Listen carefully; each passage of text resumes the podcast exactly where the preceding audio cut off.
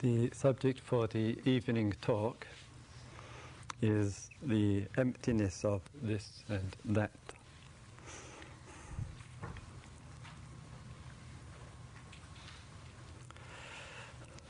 In an ordinary and everyday way, with our perceptions, we look at the world that we are experiencing and participating, and we notice and observe in countless numbers of ways that there is an ongoing relationship.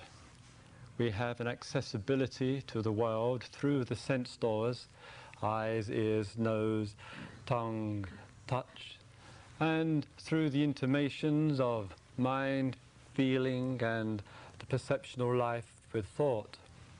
And through this ongoing relationship, we acquire and derive our information, our experiences of life. And these experiences which we have of life help shape our view, our opinion, our perception of what life is, what it's, what it's all about. And we see in this unfolding process that when we ex- experience life and perceive life, we give consideration as a result of all of this to the construction of time. And this has been spoken about a little bit in the previous talks. And the three fields of time, namely the past, the present, and the future. And through common agreement between us as people on the earth, as humanity, we talk and think and create ideation around what we were, what we are, what we are doing, and what will be or what we will be doing. And this, these constructions of thoughts, ideas, and speech make up our common world, familiar to human beings wherever the same kind of language is taught anywhere on the, uh, on the earth. There's common conceptions of past, present, and future. What we've been noticing in ourselves and therefore in our culture, if there is one, and a society, is that when we turn the attention to the past, in that turning of the attention to the past, we tend to give the past some kind of existence, some kind of specialness, and particularly so when it's referring, so to speak, to ourselves. And so the common conception is when looking at our past, we think of the events and the experiences of the past, and some of that is painful in terms of the associations and memory, and then the thought out of that starts to draw conclusions. And some of the conclusions which are drawn is that we have things in the past unresolved, lacking in insight and understanding, which need from us to be penetrated, to be understood and resolved. Sometimes we begin to make special effort to help facilitate that, as it were, movement of what we think is in the past or in ourselves to help bring that up to the surface. So, a common conception that we have of ourselves, of our relationship to life, is that the past has some inherent special existence for us, and as it were, we can't move on in life until we come up to date. In other words, the old is resolved in some way or other. We continue with this belief system we continue with this perception and this thought, and then we enter into different events and experiences in our life, and then we say to ourselves and we say to each other, there is stuff coming up. And we use words, charged words, which are an endeavor to describe what is taking place from the old, and with the experiences of my old fears, repressions, aggressions, anxieties, worries, all the negative interpretations. With that, we then form conclusions about ourselves. Oh, I've got so much to work on in myself. I've got so much deep down inside of me. And unless I get this out, unless I resolve this, then I'm always going to be a victim. I'm always going to be living in the shadow of my past.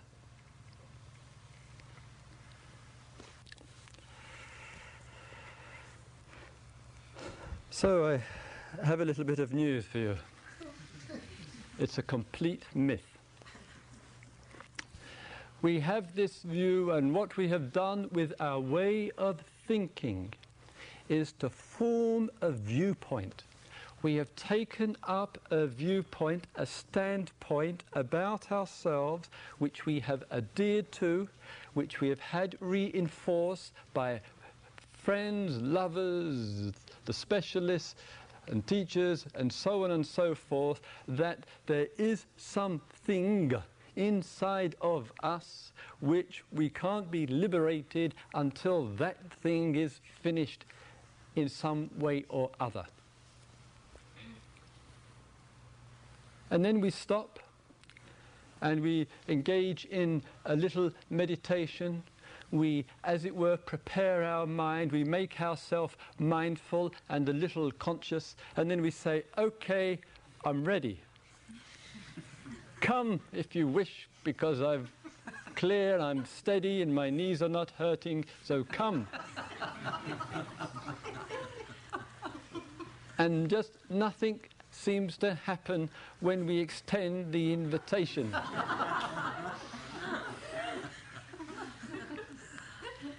so then we tend to rationalize this and say, well, perhaps I have to make more effort. And so we put out more effort. We start striving, we're efforting, we start putting pressure on the system. And if we push hard enough and if we, if we push long enough, something will eventually happen. There will be some kind of explosion, some kind of catharsis, some event will take place. Then we experience this event. And then the thought comes in following this event there are, I knew it. we now have the proof that there is something old lying there, like just waiting, vulture like, to zoom up and grab our consciousness and make our life miserable. And so then we, we perpetuate the mythology again and again and every time we say there is something there, something to come up, we continue in this belief system. And we live in a fragmented world, a fragmented life in which there is I and me, and then there is that which is old and unresolved, and the two do not have a very happy relationship together. So one is, the I is always apprehensive about what's so called past, that so called stuff. So I wonder whether, with that, whether we want to be living in that viewpoint because there is no resolution of that view through bringing stuff up, having a look at it, going back down. Bringing something else up, having a look at it, going back down. There's no resolution of that. There's no resolution in the mythology of an unconscious. Because if it's unconscious, then it's inaccessible. And the popular image is often there is this huge unconscious with all the dragons and the snakes all waiting there. And there's the consciousness up there shivering away at the prospect. and the perpetuation of this is such, and one is trapped because if it's unconscious, there's not the accessibility. It's a way of perceiving life and interpreting life, and I think we can liberate ourselves from this form of interpretation.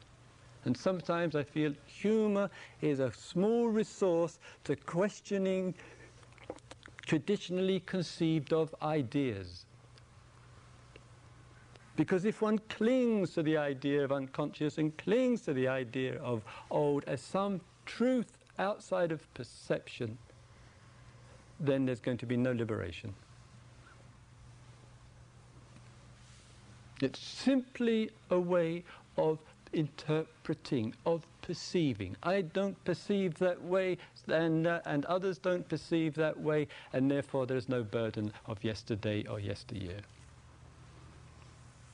And so one looks at the situation, and in that very understandably, understandably, one can say, yes, but there is so much of the past. And if one goes into the Eastern tradition and dare steps into it for just a moment, it's not just one life.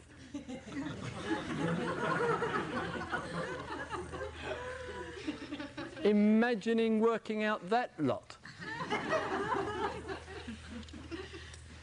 so in that we look at that and our relationship to the past and to the present, dare we just allow ourselves to have some doubt, not to deny the validity of, not to deny the, the useful, the pragmatic interpretation that, that could be there, but not to forget it's simply a way of perceiving and interpreting.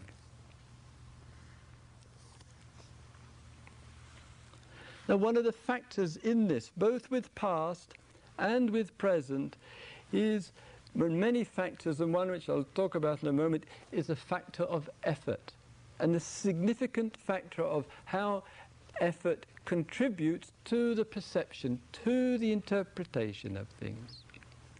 And, uh, and, just in just talking then about the past, I was just reminded one of the most famous stories of Angulimala, of the Buddhist time two and a half thousand years ago. And then Gulimala was a, a bandit, a, a robber, a, a, mugger, and the Buddha said that he wanted to travel from one village to another.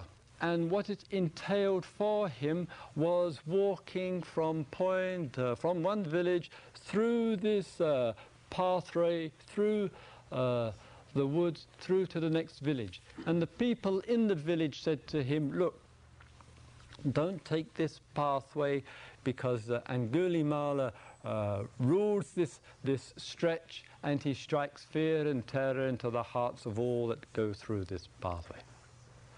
And the Buddha ignored the advice and began to make the walk through there. Part of the way through there, there was uh, huge uh, shout and uh, a roar from uh, Angulimala, who shouted at the Buddha, Hey, you, stop! and started shouting and running towards him.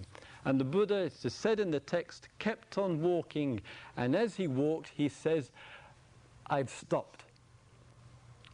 And and Gulimala, bemused by this, uh, sadhu, wandering uh, ascetic, um, coming out with what apparently was a contradictory statement, and, and Gulimala caught up with him, and, Angulimala said to him, When I, um, as a robber, are uh, confronting, mugging uh, people, he, he said, they do one of three things. Either they run for their life, or they fight me, or they beg for mercy, like this. And when I heard this, um, just this story, I thought, I wonder if uh, he was brought up in New York. anyway, so, so then he, and so the Buddha said to him, I've stopped.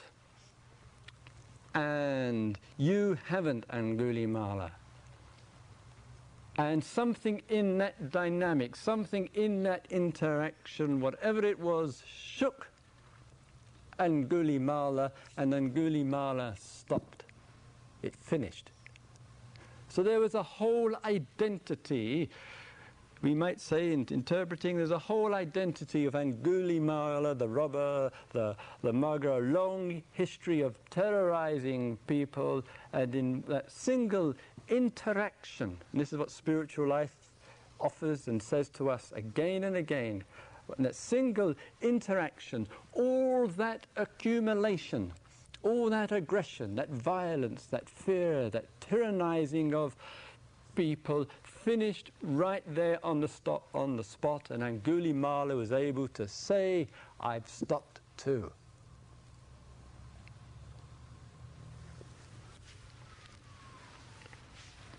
So, when we are thinking in terms of quantity, when we are thinking in there is so much to work on in myself. When we are magnifying through thought and image in that way, we provide a disservice to our immediate liberation because we cherish these views. Understand? It's the cherishing of the view which is the problem. To the degree that it is cherished and and, and upheld and maintained and believed and supported to the degree that that's a problem. The problem is not outside of the perception, it's with the way of relating.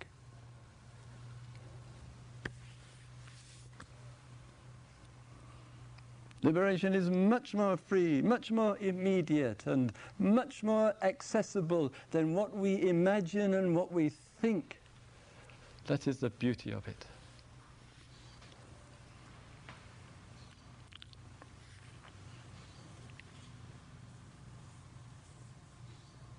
So we have spoken during the days together. We have spoken of dependent, dependent arising. We have been questioning together very much this self-other relationship. How we view something as affecting me, something which is influencing me, something which I need, something which I, I want. In that we form that duality. So in this case, the duality is being shown through my past or my stuff or what's coming up for me today and the present. And we're so habitualized to looking in that way that sometimes it seems an immense sleep. It's not really, but it seems an immense sleep just to see dependent arising. Just to see these events, shall we say, in simple way, just unfolding themselves. And that, whatever there is which is showing itself, doesn't have any specialness, doesn't have any uniqueness doesn't have any selfness to it, that which is old. There, in other words, there is no stuff inside of you. There is nothing inside of you which ever comes up. This is all the language of self and metaphor. And we've become mesmerized with the view of metaphors. We've, made, we've imprisoned consciousness to this view the metaphor of coming up and going down and more to come up and whatever. What if we just drop? What if we say to ourselves in a very simple way, just this evening, the language of stuff coming up, the metaphor of that, I'm not going to bring to consciousness. I'm not going to speak that language anymore. I'm not going to talk in that way.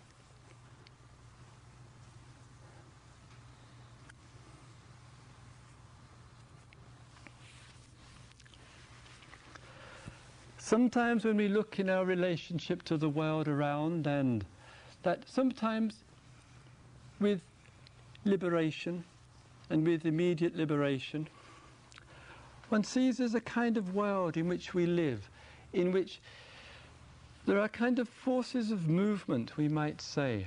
There are kinds of views which take place, and the views which take place are such that we're pushed and pulled, very understandably again, in one direction or the other. And when one takes freedom and, and liberation, there's a diversity of this pushing and pulling. One view, constant and regular view, which we are told, is you can't do it by yourself. Nobody can get themselves liberated by their own efforts.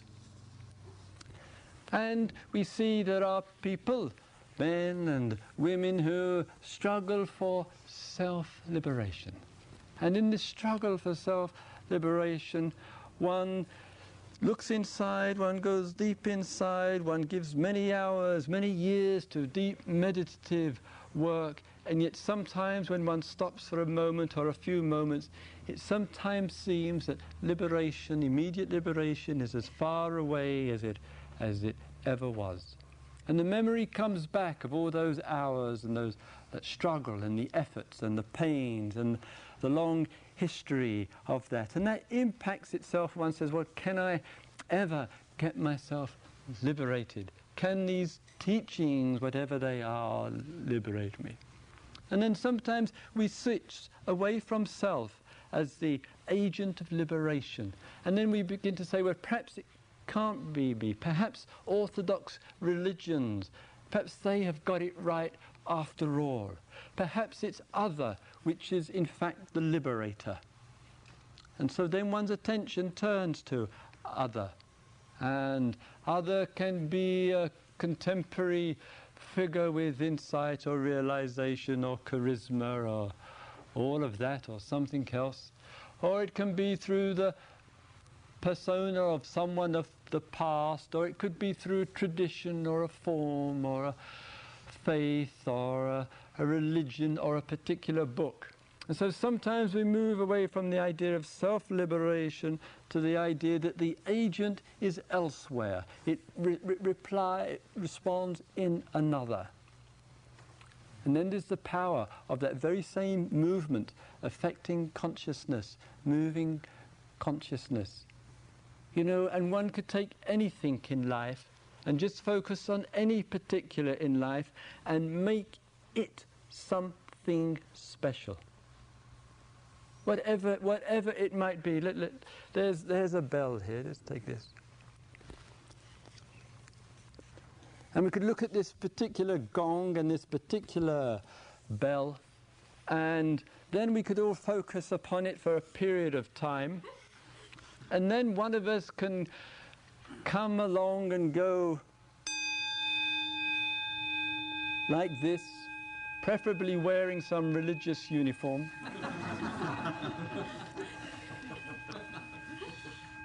and then people begin to focus on this bell.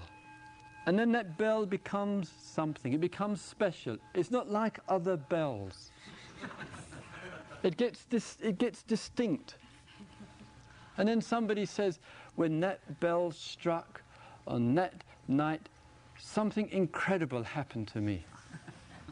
The vibrations, the sounds, the, the intimation, something of the om of the universe struck through that bell, and it just opened me. And one person begins to share this and say this, and then another person begins. And it's not long before there are pilgrimages to this particular bell at the Angela Centre. And it started on a hot, stingy summer's evening. And it gains a uniqueness. And people make a lot of effort to get close to this bell. Then the philosophers come, and the scientists come, and the psychologists come. And then people who, who are going to other bells begin to come. And, and then we have a very widespread movement, bellism. All because someone went like this and said, Wow, that just went so deep.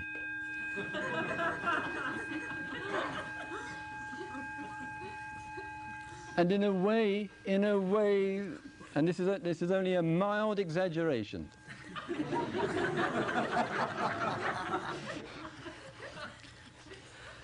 Yet, extraordinary thing is, and part of the wonder and, the, and uh, almost the miracle of, of life is that in such situations, the power of the myth does change.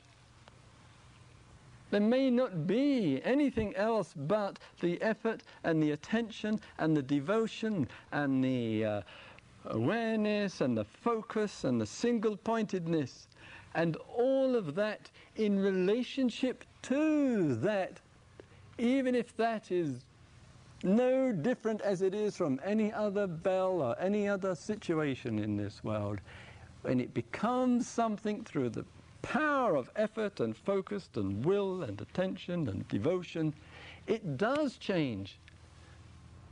It's, not, it, it's, it's an extraordinary thing that the myth changes the fact. This is the wonder of life, isn't it? So sometimes we are told in our relationship to life, go to other. Move with other. And we then begin to think that it's not I that can do this. Then we begin to think it's that. That changes me. That transforms me. That made such a difference to my life.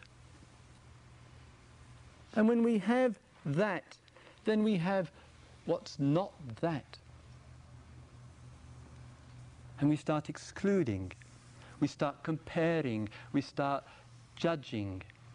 And self is in bondage to that which seems to have been a vehicle for change and transformation.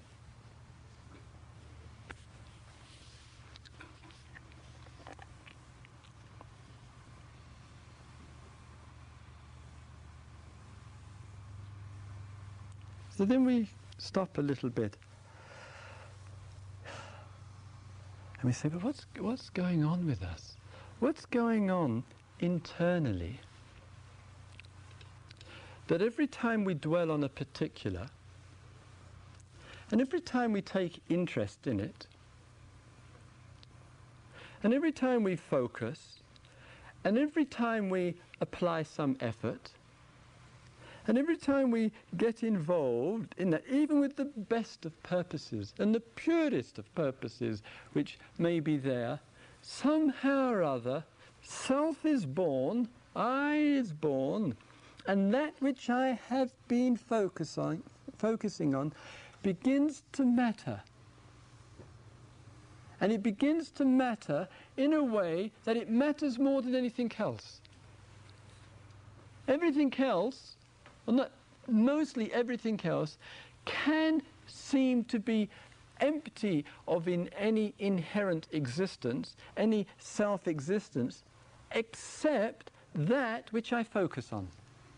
So what I focus on gains a self-existence, a self-other existence.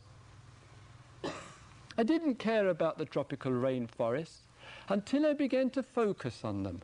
And when I began to focus on them, they began to matter for people and planet. I didn't care about what happened down the street very much because it didn't concern me. I was just concerned with what I'm focused upon, which is my family and my children and my parents and my partner. I didn't concern myself with what's going on in, in India because I, that was so far away, I didn't have to focus on that, so it didn't matter. So there's something that goes on with us that when we focus and when we establish a focus on whatever, including meditation, including the here and now, including the Buddha, whatever it might be, when we focus, it, the focusing coupled with the effort begins to make that something. It begins to matter. If I focus, and in my focusing, I focus on the past, I focus on my stuff, the degree that I focus on that and identify with that focus is to the degree that it will matter, that it, it is to the degree that it becomes something inherent, affecting me. So the very description, the focus and the very description which takes place makes the package, makes it something. So I can see or sense the emptiness of what I'm not focusing upon because I'm not concerned, but then I find self and other, me and this, me and that, me and something else. And I look around, I see all human beings seem to be like this. Every sentence, every word, it seems, reinforces self another. How can I discover the emptiness of this and that self and other? How, what it, does it mean to be immediately liberated?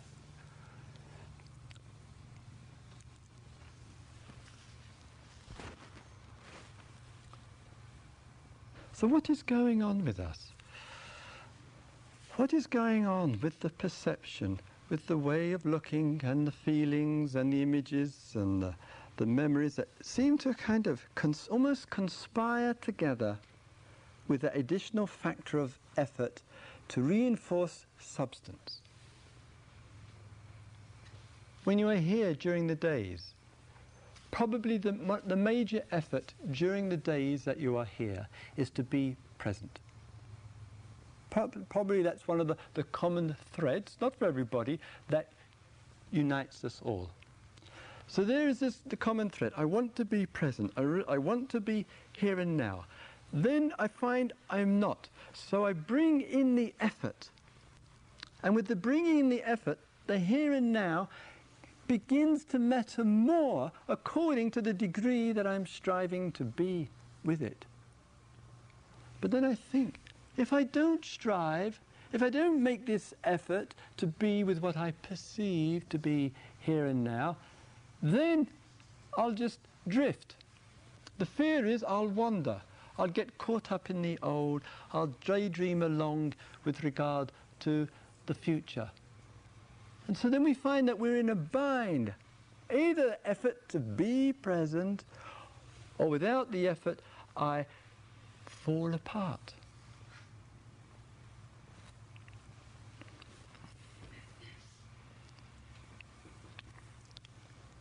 And then sometimes that changes as well. Sometimes I say, I experience, actually, I'm not making any effort. I'm feeling relaxed. I'm experiencing states of calmness. I'm feeling very comfortable with the group, comfortable with the situation, comfortable with myself, and it is quite effortless in those times. But then a little while goes by, that calmness, that begins to fade. The energy itself begins to fade, and then I may be either daydreaming, wandering, or back to effort. But all of it, choiceless, efforting, or daydreaming, it's related to the significance I give to here and now as something inherent. Something special. Something like that.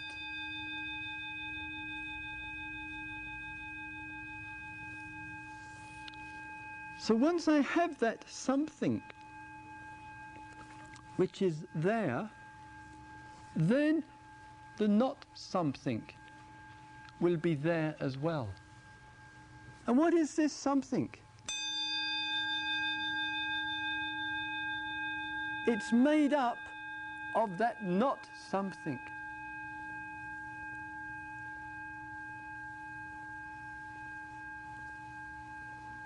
Understand? I give it something. I make it something special. I separate it from all of its supportive factors and conditionings.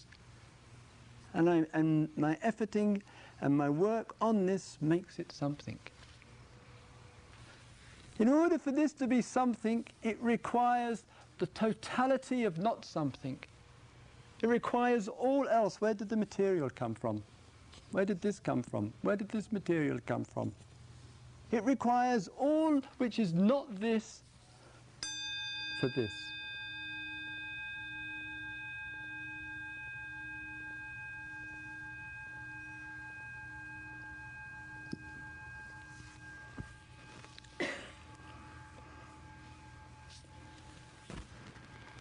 If this applies to this,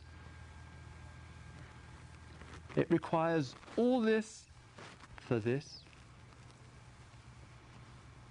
Then, independent arising whatever we focus upon, it requires all this for this. If one takes the here and now, the immediate present, people, colours, sounds, the person speaking, the sensations, the feelings, the movements that are taking place inside, the calmness, the air, the atmosphere, the temperature, the earth. For this immediate social reality, for this to be something, it requires the entire cooperation of the universe.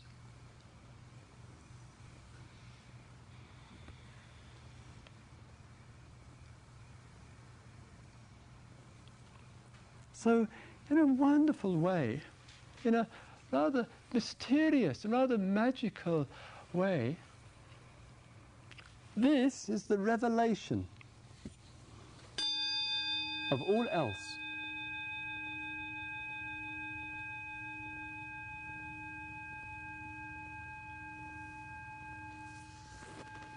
And then we begin to explore this, we begin to perhaps, perhaps a little, little get a, sen- a sense of this. Then we say, yes, but self other keeps arising. Christopher picked this up, hit that bell, and that sound generated throughout the entire universe. Christopher m- did the action. So one says, there is self engaged in doing of something. I did this. But what's this I referring to? What's, what's it referring to? It's simply a shorthand for all of this. Perceptions, feelings, consciousness, movement, action taking place with this. And where's all this come from? Did I create this situation? Did you create this situation? It comes from all this.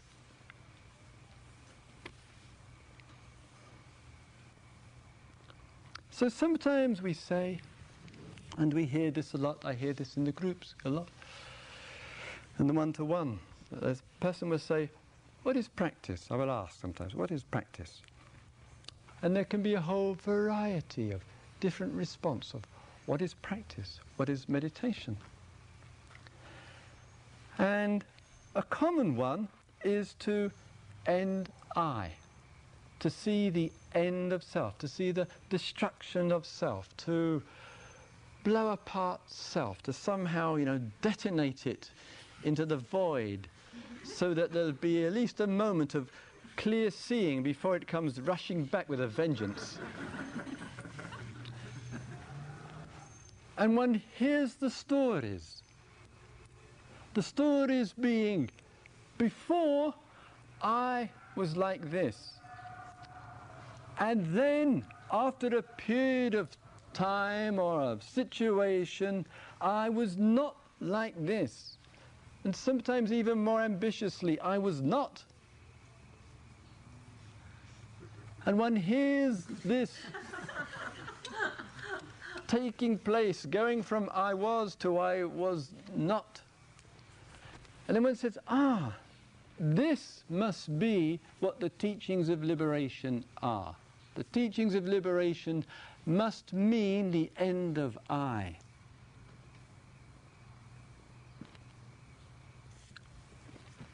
And then perhaps one meets somebody or has contact with somebody, and then this person will imply or state or infer that they have uh, no, no I, that they are enlightened, or this, that, and the other.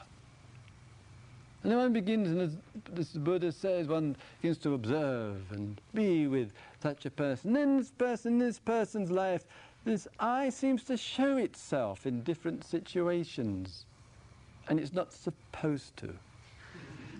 Because this person is enlightened, and therefore the I must have gone. So I wonder whether instead of abandoning or trying to bring the cessation to I, and all the effort and struggle and implied surrender and letting go and all of that goes with it. Whether or not we can just rather regard I as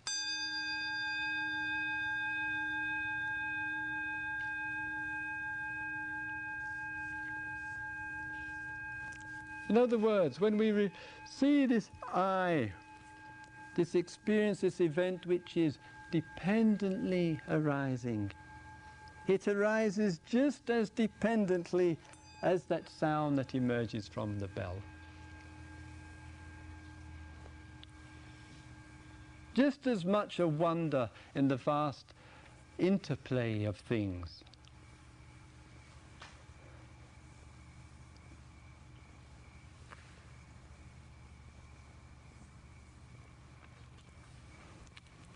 So when we begin to question and,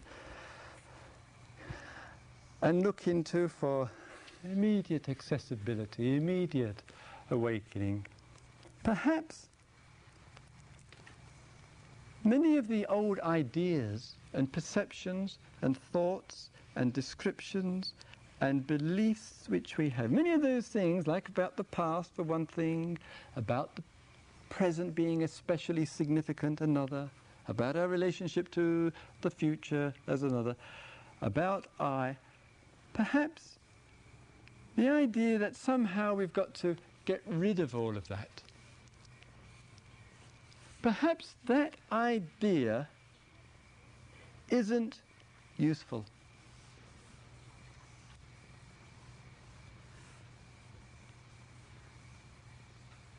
Perhaps we don't have to think in terms of getting rid of anything.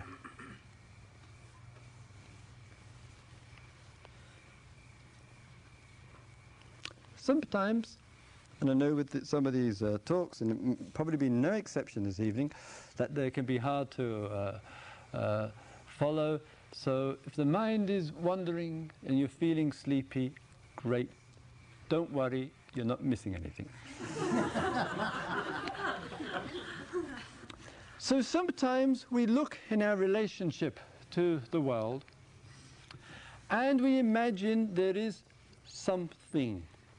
And we think of it spiritually, something about me.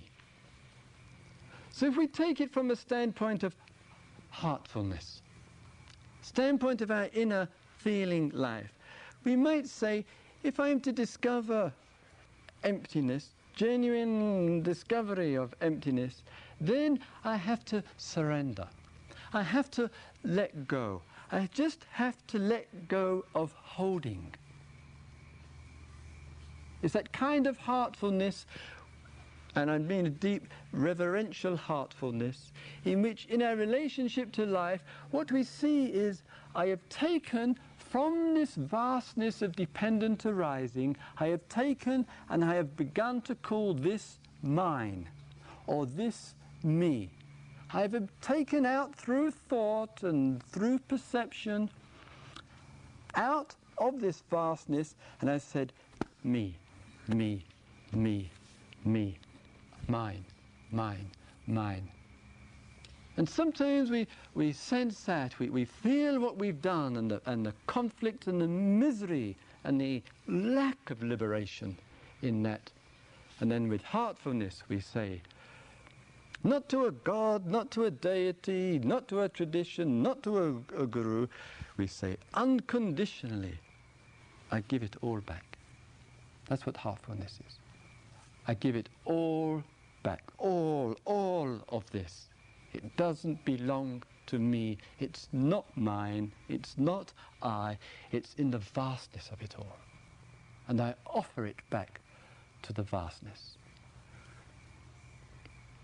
And heartfulness can make that expression not just of the physical and the mental and the feelings and the perceptions, but also every penny that one has, every so called possession that one has, everything that one holds, one just says heartfully, I give it all back.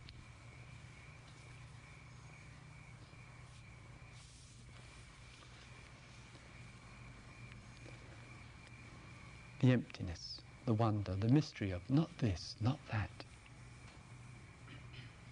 But there are people, there are human beings who, in a way, do not regard themselves and perhaps would not regard themselves as being deeply heartful people. There are beings who are in the diversity, who we would say tend to reflect, tend to be more thinking types, who we don't consider to be heartful types. And then are we going to say it's only the heartful person that can be liberated? Are we going to say it's the only person, only the person who can surrender, only the person who can, with the heart, abandon all and give it all back? Because if that's the case, then it would mean that a great range of people who are not there yet still kind and caring and thoughtful, thinking people would be denied that because they would not be or considered a type of heartfulness and making that the means. And sometimes in our meditations, sometimes in the immediacy of the here and now, sometimes in mind mindfulness, and all the events that are unfolding and being revealed in mindfulness. It's rather with mindfulness, it's not so much perhaps the offering and the giving back and the genuine surrender to all which to all that is called fast, but rather there's that understanding immediate that it was not one's in the first place to give back. That there's in the question of having to offer and surrender and heartfully give something back because there's the realization that one never owned in the first place in order to give it back later. So I say, no matter what the personality type, I say, no matter where the person is thinking, person, feeling, person, perceiving person, whether the person's history is, is tragic in its painfulness for so called self and other, I don't think there is a single impediment to immediate liberation.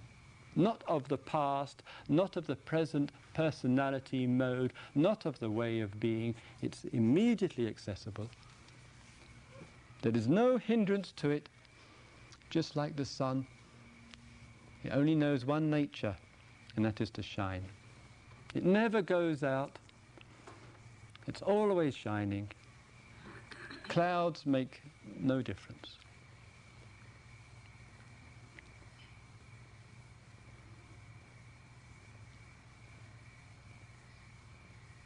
Thus, I would say of emptiness that there is a there is a wonder. Oh, the wonder of this and the wonder which is not this. And that wonder of this and that wonder which is not this is the same wonder. That wonder of self and other and that wonder of not self and not other is the same wonder, the same mystery, the same vastness, the same revelation. And as I say, we do not have to be concerned about getting rid and free of self because self does not obstruct. I does not obstruct.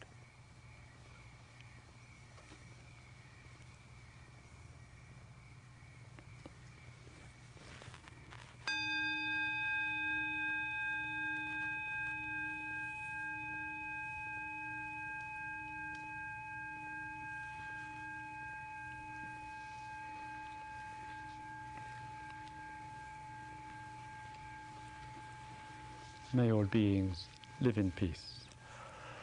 May all beings live in harmony. May all beings live in peace and harmony.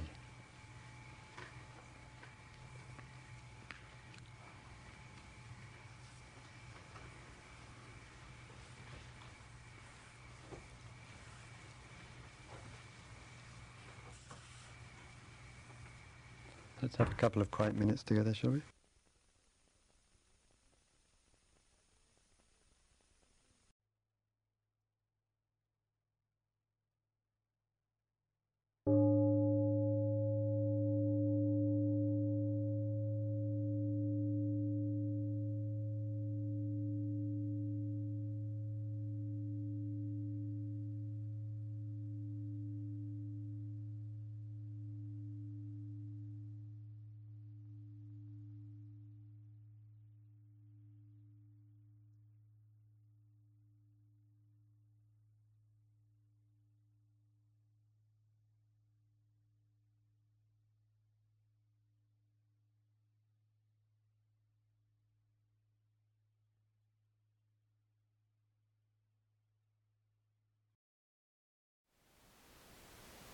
Thank you for listening.